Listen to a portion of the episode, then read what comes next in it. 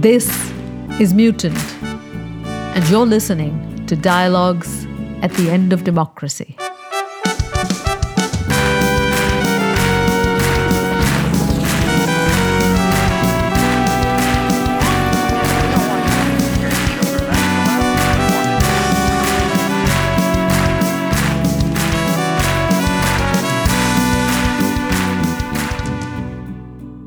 There has never been a single answer. There has never even probably been a wholly satisfactory answer to the question of what it means to be human.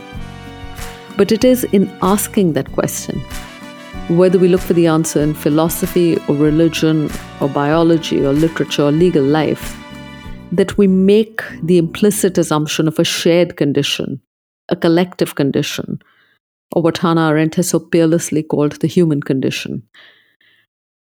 And yet, division is the organizing principle of the world, a principle through which we have honed the many vectors of our difference into a system of graded inequalities through which our humanity itself has become a subjective condition.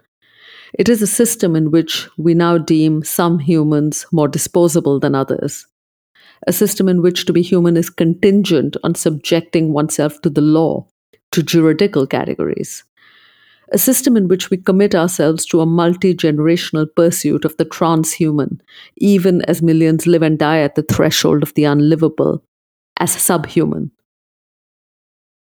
In what is perhaps one of the most elemental dialogues we will undertake at Mutant, we return to the question of the human itself, a question without which it is impossible to think of democracy, which is, after all, an idea, a vision of and for our shared humanity. Aishwary, is to be human to be political? Is that what makes us human? In a very uh, classical and straightforward sense, to be human is first and foremost to be, as it has been said in the Greek tradition, a political animal.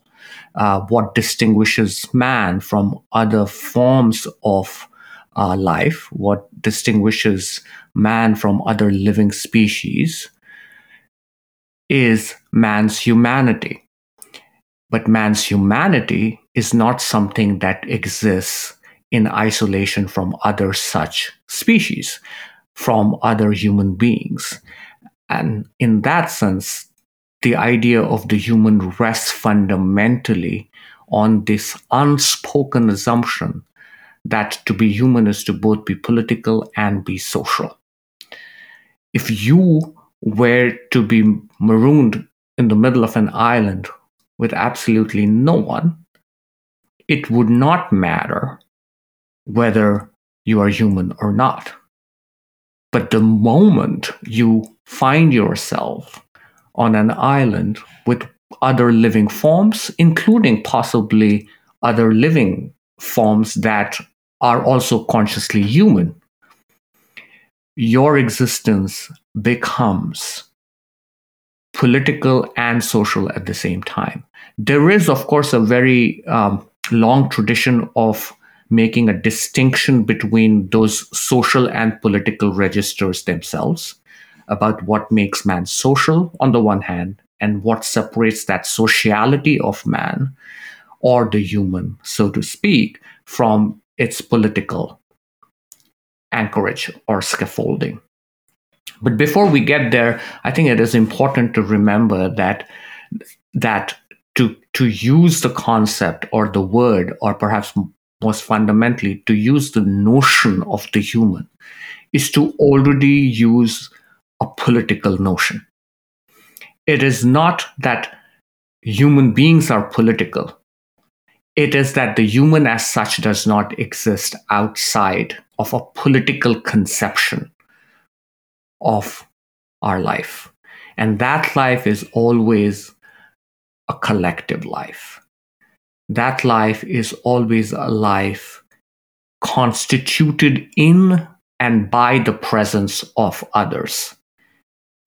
This is perhaps why, in a paradoxical sense, we become aware of our finitude or our uh, our mortality, we become aware of our self itself in our encounter with others.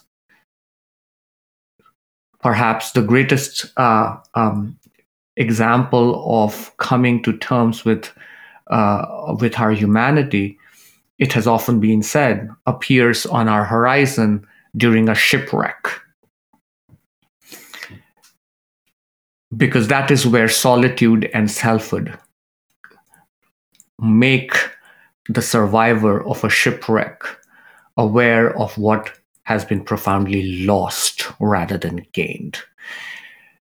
So, as we begin this conversation, we need to perhaps remember that the self at its most intense recovery of itself, the self at its most conscious awareness of itself, appears on its horizon or appears to its own consciousness as fully formed in a moment of profound loss. I would, in fact, go as far to suggest that what we call and sometimes even glorify as our solitude, the idea that uh, a human being recovers himself or herself, perhaps rediscovers himself or herself in solitude, is but a function of that loneliness that comes from the fact of something profoundly political, which is the human capacity to abandon other human beings, the human capacity to feel that it has been abandoned by other human beings, the human capacity to become aware that it can be at any given time be abandoned by other human beings. All of this, in effect, returns us to the fundamental point about the human condition, which is that the human exists only insofar as there's a plurality of human beings. The human does not exist in glorified solitude. The human does not find itself in some lonely hill whose top only one person can see. To be human is to therefore think in terms of a freedom that is never greater than the freedom of others. My freedom, my human freedom, is only as uh, profound and as irrefutable as the freedom of those around me. If what makes us human is an awareness of what freedom is, then that awareness of what freedom is is simply a function of freedom of the freedom of others. Now, when we ask this question, is human is being human political or is the human a political idea? That is exactly where we must begin with. We must begin with the idea of what a political notion is. If the human is a political notion, what is a political notion. And what makes a human, in its notionality, in its very constitution, political? What makes the human political would be first and foremost the idea that it is conscious of freedom. And while human freedom is a, a, of a timeless philosoph- philosophical problem, our approach to that problem must begin with a recognition that human freedom, the freedom of any given human being, is never less than or greater than the freedom of those others, that plurality of human beings that surround her or him. Perhaps Edward Said was thinking of this notion of freedom when he said, Those who refuse to recognize me will always oppose me. The recognition of my humanity or your humanity is the ground of not just my freedom, but yours too. And it is in that sense that freedom is inseparable from our imagination of what a human form is. And the moment we concede and accept that that freedom is never greater or less than the freedom of others that surround this figure of the human, we simply understand and, and can recognize the fact that the human is first and foremost a political notion, a political idea. It only exists in any meaningful way in the company of others. The human becomes human at the moment where, as Hannah Arendt says in her uh, immemorable passage in the human condition, in our ability to ask, Who are you? And that question cannot be asked in solitude. It can only be asked when there are human beings more than two. That is when the question, Who are you? becomes possible. So the answer would be yes. To think of the human is to think about a political idea. If we if we think of this question in a sense in the inverse uh, given i mean the age we now live in is technocratic to say the least right and very little in the practice of politics in, in our political lives today seems to have any relation left uh, to principle, to ideals. Um, you know, there is a sense of, and I think you already articulated it as such, the the idea of the human having abandoned the human itself, having reduced the human to the technocratic, having turned humankind into data sets or economic metrics and principles um, or to borders and land and territory. When we abstract politics from human preoccupations, um, and in a sense, when we replace our political language with a technocratic one in which we sort of dehumanize ourselves, what is then left of the political and the human? Yeah, it is important to remember that uh, one of the primary, and I wouldn't say primate, but one of the primary attributes of being human is the ability to fabricate our living world. In, in some senses, this is why um, the shipwreck where uh, a survivor of a shipwreck finds himself stranded and recover and, and comes to terms with what being human means. That awareness is no less uh, and no more powerful than the human being who, for the first time, fabricates a dwelling for himself and, and, and his family, right? Fabrication is fundamental to the human which is another way of saying that technique, or as the Greeks would say, techne, or technology, has always been a part of being human. Right? There has never been a time when technology and the human were separate. There has never been a time where moral intelligence could be separated from the materialities of how that intelligence came about. Now, there is, of course, a deep Platonic tradition that makes uh, a division between what human beings can achieve with their minds and those who work with their hands. There is a profound condescension in the inserted and constitutive of the very idea of the human against those who work with their hands. On the one hand, on the other hand, to be human is to be able to use your hands. Right? And we have said this before, and, and I'll insert that comment here. There is a name for this condescension. There is a name under which this division of the world is organized. There is a name for this regime or economy, for this genre and this law, for this entire tradition of legislating human conduct and behavior under which on the one hand, to be human is to have hands, and on the other, to condescend and denigrate those who work with their hands. Right?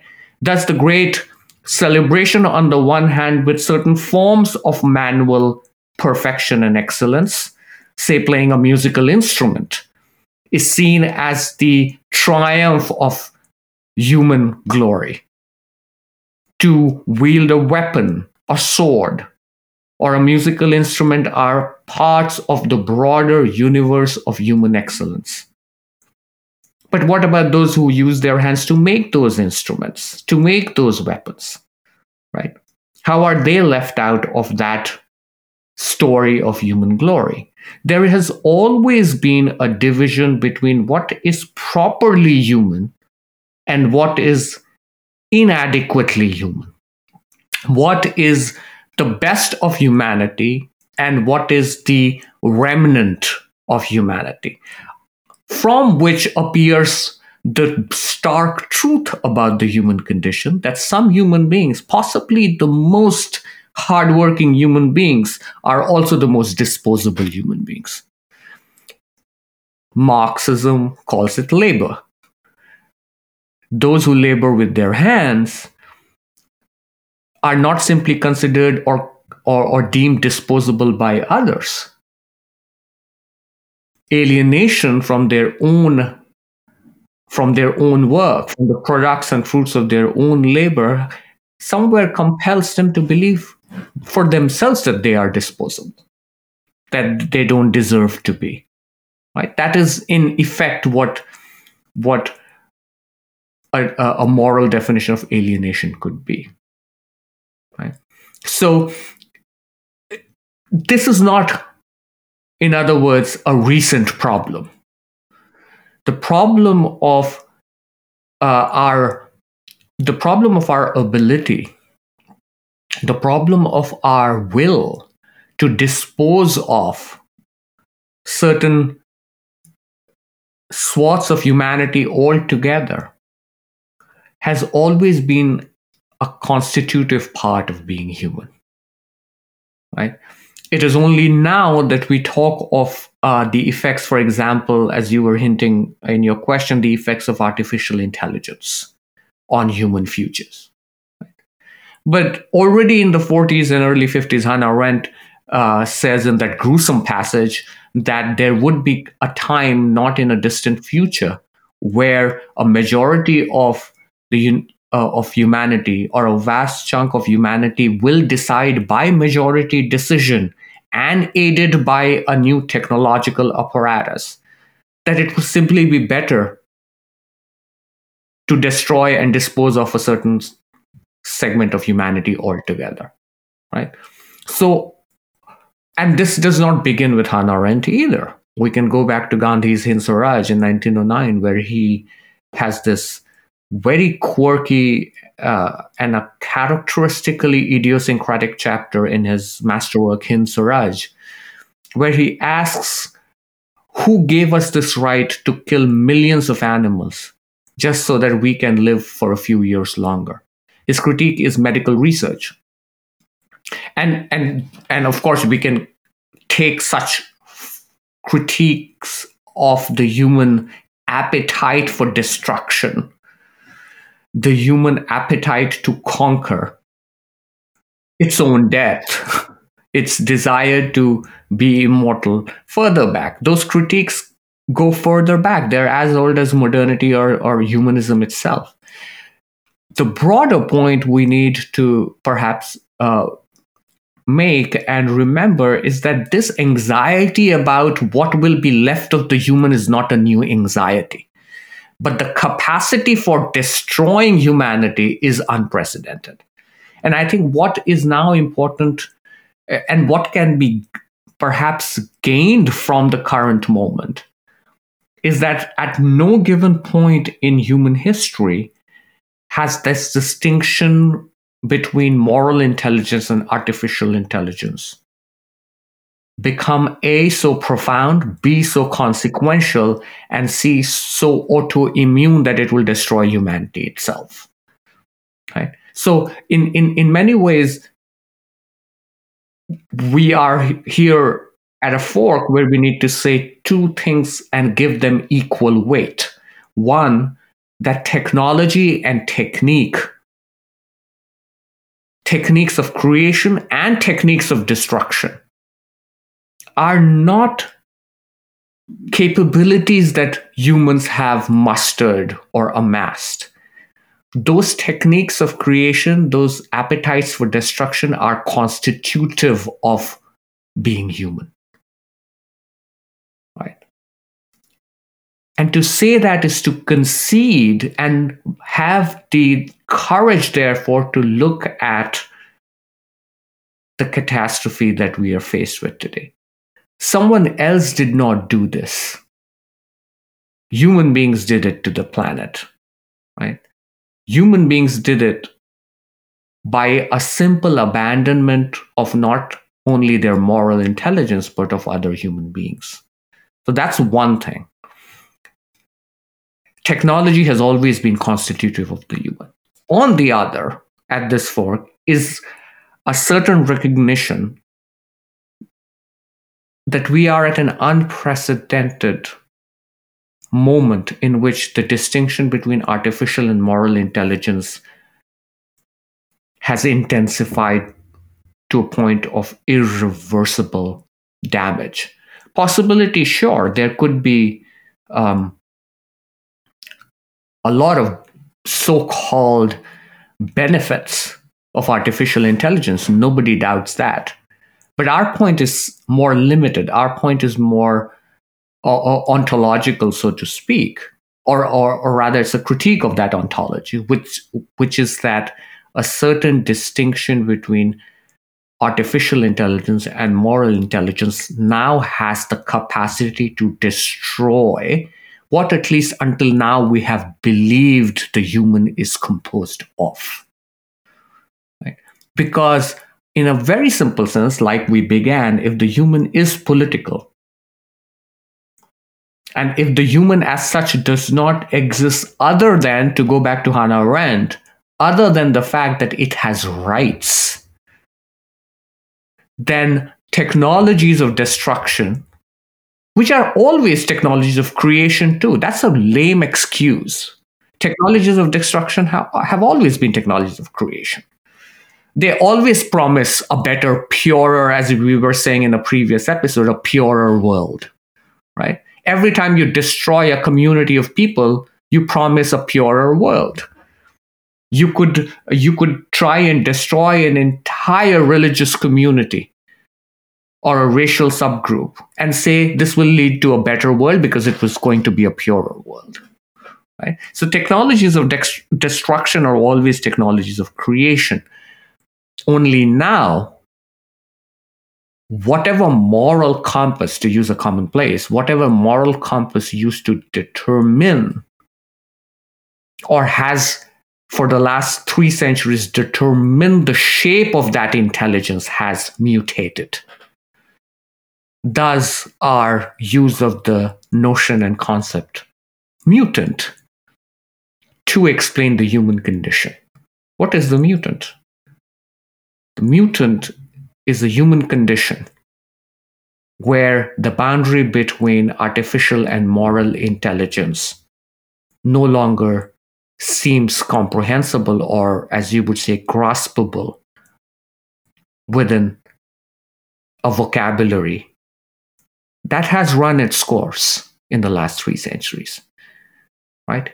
Even a democratic vocabulary that we have inherited from humanism has run its course. Thus, therefore, also our neo democratic conditions. In touching on technology, I didn't um, mean to suggest, or I am not suggesting, that there is something singular about this moment and the human predilection for technology. I think uh, what I was, in a sense, going back to is that exactly as you say, this pursuit of the human pursuit to transcend the human through technology right? And it has taken different forms uh, and as uh, human ability has grown it has refined itself or or we might uh, we definitely might hesitate to use the word refinement for where we are today but but whether it is uh, you know gen- genetic perfecting of human beings whether it is trying to transcend the planet itself and find other planets whether it is as you said artificial intelligence as though what the human itself is capable of is not enough for the human right? Um, what it's the pursuit and not the outcome that um, that I was coming to and saying, what is it intrinsic to the human through this process to outgrow itself? Oh, uh, there is absolutely no doubt that whatever the human used to be, it is not. And it has completely outgrown itself. And that, like many number of species that populate a habitable universe uh, or planet, um, human beings also outgrow themselves. There, there is absolutely no doubt that. But, but, but in what ways do human beings outgrow themselves, and in what ways is that different, if at all different, from um, uh, from some species that scale and you know leave their skin behind, right? And I think part of part of the both the complexity and the sophistication with which human beings scale away become different is that uh, it, it comes from the fact that we never precisely because we are so rooted in the existence and in the possibility of others existing in the existence of others. Our existence is so anchored in the existence of others, is that we are never able to fully scale away. Right? In that sense, technology has uh, made possible of uh, uh, or given a new life to a very old delusion that you can leave the planet, that you can find another planet where you can start with a purer universe and a purer sky and a cleaner air and you know uh, even though that would be completely artificially manufactured that planet itself right? Um, so the idea that human beings outgrow themselves is true not only of human beings but many other species. Human beings are complicated because they cannot ever scale away or scale away fully. They cannot simply leave their skin behind and say, oh, we are now, now completely new species. In many ways, artificial intelligence is an expression of that desire in, in one very, very fundamental way. You are right about this desire that that is as constitutive of being human as any other desire which is to be something else to become something else to not be defined by limits to be infinite in our capacity to live for this um, um, in, in, in, in its search for immortality. Human beings are always trying to become something else in the theological sense, this is what transcendence used to be. God was a figure who could always be something else and transcended the mortal world and the murky social habitus of human beings, right? Transcendence was always, in that sense, as we have also said before on Mutant, was always a, a, a, a desire to become something larger than mere mortals, right? So um, we see that form an expression of trying to become something else and change in many different ways. And technology is just one expression of a very old desire. It's a, it's a desire built into all living species. Um, some species do it under threats of survival, some under uh, the dreams of um, advancement. The, the, the point I think I was making is that that line between the desire for survival and dreams of advancement, perhaps even immortality, has blurred has blurred not because we care more about who we are or we want to change who we are, but because we have become perfectly capable of abandoning others in order to fashion a theory and a practice of life completely absolved of any political and moral responsibility. Right. This is why um, we see so much disparity in the world, because not because we don't want to eradicate inequality. Surely we do. I hope we do.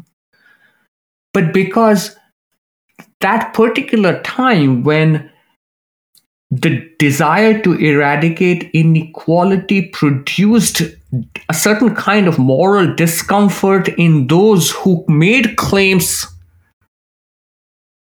about not liking inequality in the world, right?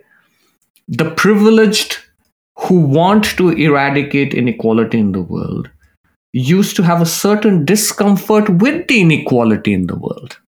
And that was because we lived in a world, in a political world, where hypocrisy used to be seen as a vice. I think the distinction between moral and artificial intelligence intelligence rests on a few key elements. Judith Shklar calls them ordinary vices. They are constitutive of being human. Right? They are even necessary, she says, about snobbery for being human right this is this is why her radicality goes missing sometimes because she's seen as a as a very liberal straightforward critic of snobbery she is not she concedes as much. In fact she ties it implicitly and at times explicitly to the idea that being human also means a certain ability to live with extremely ordinary vices. Right? Now think of a world in which one of those ordinary vices, let's pick one here from her brilliant masterclass, hypocrisy. Let's think of a world in which hypocrisy has gone missing. The fear of hypocrisy, therefore, has also gone missing. The fear of being found out of being hypocritical has also gone missing, right? the shame that accrues from being caught being hypocritical is also gone missing. So that you can be a billionaire philanthropist or a perfectly anti caste liberal on a skyscraper in Mumbai. But you do not see any hypocrisy in cultivating, even displaying that belief in rhetoric and being perfectly capable of even celebrating invisible labor of those who are your unequals. One thing that the pandemic did to political and moral philosophy, I think, and if it has not, it should, is that invisibility, the, the effect of not being seen, finally became stark it became stark because for the first time we realized that there is a eh, eh, there is a vast chunk of humanity that is unseen that keeps us alive keeps us going. It was common to celebrate in the united states the fact that amazon prime was still working. So you didn't have to go out for your box of cereal perhaps. It would be on your doorstep. And that is true of much of the urban world worldwide. But that disparity is particularly gruesome in certain parts of the global south and, and certain parts of the global north. Right? Now consider this visible disparity with the fact that at some point not not long ago if you were celebrating this disparity for its efficiency, you would be called hypocritical. You would be, uh, you would be, you know, your liberalism, let's say, for the lack of a better word, your urbanity, your urbane liberalism would itself come under suspicion. What kind of a liberal are you? Right? That on the one hand glorifies people who work with their hands, walk on their feet, climb up the stairs because nobody can touch an elevator in the middle of a pandemic. Because there are very few guards who will disinfect your elevator. So they climb up several flights of stairs to deliver you your avocado and they disappear. And at some point, we realized that that liberalism, which saw a certain value in at least not being caught out being hypocritical, has lost that value for hypocrisy altogether, which is to say, there is no fear of it no more. Right? Now, that is the world that that we are sp- trying to disentangle from an earlier world where moral and artificial intelligence were two separate categories, at least in the philosophical tradition. We are also saying, as we were saying early on, that it's only a fork in the road. We have to understand that technology was always part of being human. That technique was always part of not only being human, technique was what brought inequality into the human and political world. To celebrate technology and technique was one thing. For example, um, Brahmins can celebrate music. Upper castes can celebrate music, but at the same time denigrate who work with leather in order to produce that set of instruments though that produces that kind of music, right? like we were saying, there is a name. Caste is a name for this condescension of the hand. In its most austere, most, most unmistakable conceptual form, caste is condescension but it is condescension not of the entire body, at least not of the entire body and parts of the body equally. It's a condescension of the unequal that attaches to their body unequally and attaches to different organs of their body unequally right some some condes- some regimes of condescension will will use hands, others feet, yet others color of the skin. Right? But caste is that framework of condescension in all of these. Which is perhaps why Varna, the Sanskrit word, is color. Right? I think to the the broader point here is that to be human is to have that desire to to scale your skin. To always outgrow to always leave something behind. But to be human is to always realize is also realize that that scaling is not possible. So then your question would be what is then left of the human and i would say a mutant. That is what the human is. A set of capacities and intelligences that is rooted in the desire to be something else. Sometimes that desire to be something else means the desire to be better, to excel, to rise, to soar, to transcend. At other times, that desire to be something else can be can manifest itself in a crippling will to abandon, to dispose of, to amputate, to leave at sea, to drown. Both are constitutive of the human. And the human is a story of trying to come to terms with and leave behind the human itself. Like we were saying, the human as such does not exist, except in the fact that it is no greater and no lesser than the rights it has in the world. This is why, to answer your question with which you started, the human is a political notion. The moment someone says, I'm better than you, it's a political claim. And the moment one makes a political claim, one reveals the inequality of being human.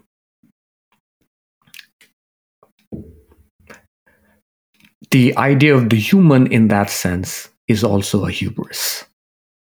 We call that hubris humanism, a belief in the human capacity for infinite conquest of the universe. How does this human, not just capacity, but will to mutate, inflect democracy? And where does democracy have the capacity to, in some sense, hold that human will at bay? yeah i think that's the heart of the matter. I think that is the the both the the, the political and the moral heart of why the human matters. Right? Now the idea that the human can exist only in the company of others leads us to that fundamental possibility of politics, which Hannah Arendt compresses in the question, Who are you? The first time the human becomes aware of itself. The first time that the human becomes a political subject is when it comes into contact, quite physically and literally into contact with other human beings, and is able to articulate a question that would that would forge not only a conversation because language is central to politics and to being human but also because it can create a bond and a horizon of possibility in which both can live together. Whenever that possibility has broken down, there has been conflict and there is violence. It is in that sense that both democracy and violence are so fundamentally bound together. In in in a way that um, in a way that shapes the very possibility of what of, of what humanity can become right? On the one hand to be human is to be human collectively and share the freedom that comes to us from being human the awareness of being free with others. All freedom is the freedom of the other. So the moment you leave that realm of sharing of freedom, the moment you consider yourself to have transcended that realm of shared freedom, you have left what we call the possibility of justice. Because justice comes only when freedom is equally shared right there is no other way in which justice can remain an ideal let alone an uh, an institutional vision for the world right so democracy is the name we give to this compact to this act of faith in which we commit ourselves to sharing our freedom equally. Sometimes not for any legal or moral reason, but simply because we know that what keeps us human, let alone makes us human, is this awareness, this consciousness that I am no more free than you are in my company.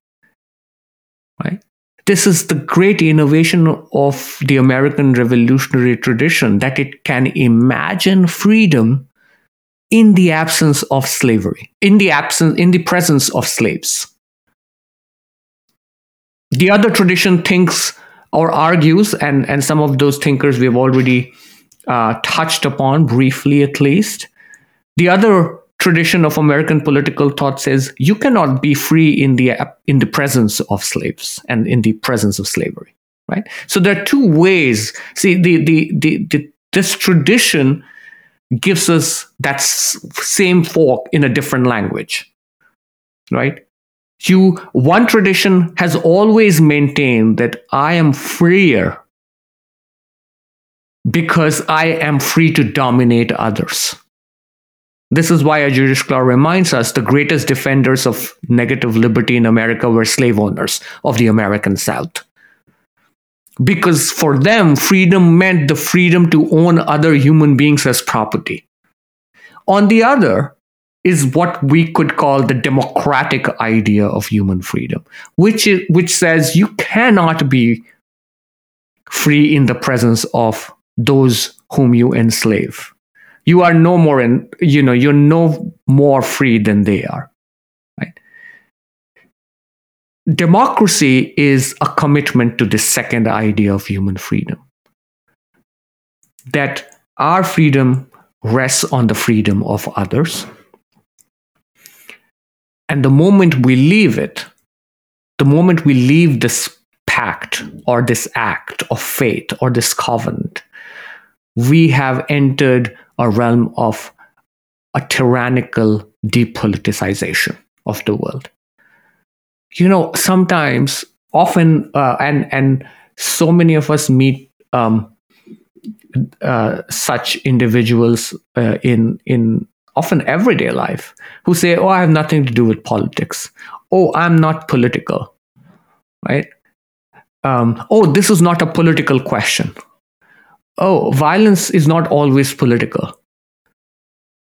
These are individuals who have left that realm of democracy. Period. They could still be voting. they could still love rights. They could still claim to love other people's rights. But they could claim both these things. On the one hand, the idea that violence can sometimes uh, be not political, and that other people's rights matter. They can claim both these contradictory things only because we have come to live in a world where hypocrisy has lost its value, including the shame attached to hypocrisy. Right? So, democracy is many things. But one of the things democracy is, is the, is the human capacity to live with ordinary vices is to not fall into a nihilistic world where nothing matters, where virtues and vices have all lost their distinctive qualities. Right? This is a very counterintuitive way of defining democracy, but I think that is what we need to do in order to understand, firstly, the distinction between artificial and moral intelligence. What makes us really human? What separates a human from other forms of life, including artificial forms of intelligent life? What separates us? From a machine that thinks like us, a machine that drives like us, a machine that does surgeries on other human bodies like us. What is it really that separates that living form from us that we have created? Right? To me, what separates us is not or, the question of what separates us from artificial life forms is not uh, an invitation to go back to that classical distinction between humans and machines. Because that distinction was always fragile, perhaps even non existent, as we were saying. It is to rethink the place of moral and political judgment in our time. Because in the end, that is what really keeps the distinction alive.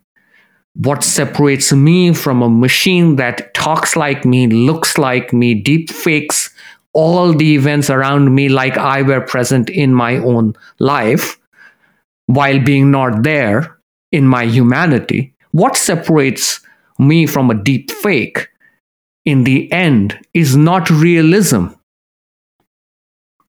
They are as human as I am. what separates, uh, in appearance, what separates artificial life forms from the from the moral forms of life that human beings are capable of and only human beings and not machines are capable of is the capacity to judge. And the complete erosion of the shame associated with our ordinary vices, including snobbery and hypocrisy, is an unmistakable sign that judgment is losing its power. That at a very base level and basic level, human beings are giving up on what makes us human, which is the ability to judge. Insofar as you were saying the human is a political notion, it is a political notion that becomes political and therefore becomes human in the act of judgment. Right? That is the one line I'm not sure our mutations, the mutations in our humanity, will be able to transcend. It can only worsen that mutation. We have said before that that cruelty is a form of violence. Cruelty is a form of violence against violence. Cruelty is a counter violence that will never not make that initial violence worse. We have talked about Gaza before, and we have said this before that cruelty is the counter violence that responds to some imagined or real act of original, originary violence. But cruelty is that counter violence which only worsens that original crime. Right? So Israel can only worsen that original crime of October 7th. It can never respond with a justified force. Right? That is what has happened to the human at large, I think. That older categories do not and might not survive the age that is defined, as you were saying, by a certain kind of appetite for technology that is boundless, voracious, and insatiable. Right? We don't even want to drive our cars. We want self driven cars.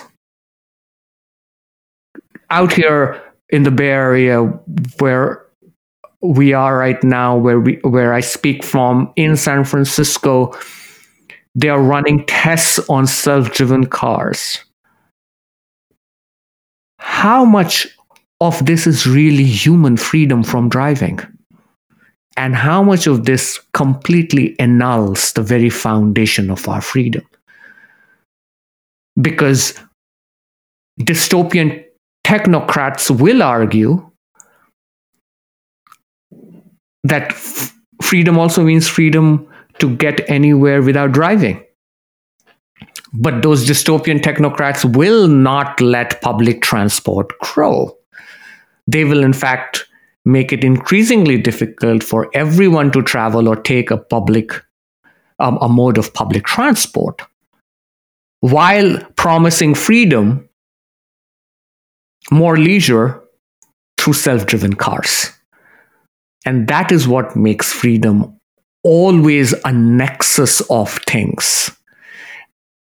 A nexus between technique and technology on the one hand, and of our humanity and our ability to be human to others on the other, which is what democracy in the end is, isn't it? What separates democracy from tyranny is that only in democracy is certain value still attached to being human towards others, to recognizing others' humanity, to understand that we are human only insofar as we all have shared freedoms and rights. Because at its maximal depth, at its most austere and Spartan movement, and at the same time, at its most virtuous, perhaps too, at its most tranquil, restful place, also, the human is a shelter for our rights. The human is a bearer of rights, nothing more than that. When refugees drown in the Mediterranean, our failure to respond to that drowning is a failure to be human in that very, very basic, elementary sense. We have come to somehow believe that the human is not a bearer of rights, simply a shelter for the law. And those who do not exist under the ambit of the law are simply not human enough. And that too is a failure of our moral and political judgment. I know we've we've uh, we've spoken at length today about um, technology and and the technocratic impulse, and uh, you've touched now on the legal, which is um, another expression, I think, um, of this human will in in a sense both to to domination and mutation and and and an instinct that at the same time undermines the humanity of the human i think the exact exact example that you're you're offering up which we have spoken in the episode both on law um, right and uh, differently on on neglect of the figure of the migrant, both a figure of singular crisis and singular courage because they call into question um, the limits of our humanity. So, is is in a sense the law, which is one of the scaffoldings of democracy, right, and of the human. How does the law and how does reducing the law is it always a reduction uh, when the human becomes a juridical category?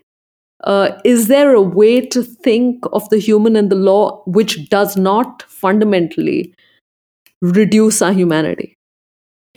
Oh, absolutely. Which is why I think we began of of the two things that, um, to use your word, that scaffold the idea of the human, the notion that we are human. We began with the political notion which was always a notion that recognizes the humanity of others. And that recognition, while it requires the law, while it requires legislation, while it requires legitimacy, also surpasses the law. The human is not a product of the law. The human is the scaffolding around which law creates the modern subject. Right? There, there is there is always a debate to be had about what came first whether whether legality and law came first and human beings became aware of their to use hannah arendt again became aware of their right to have rights because law came into the world.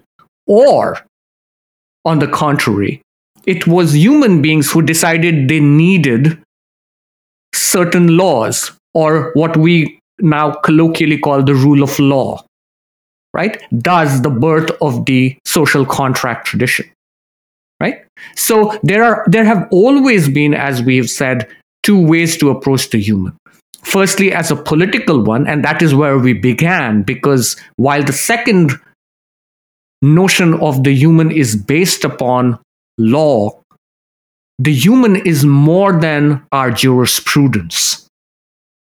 This is why justice is important to remember and connect to the idea of human freedom. Because law is only a scaffolding. I, I, I was saying that the, uh, that the human is actually a shelter for the law, right?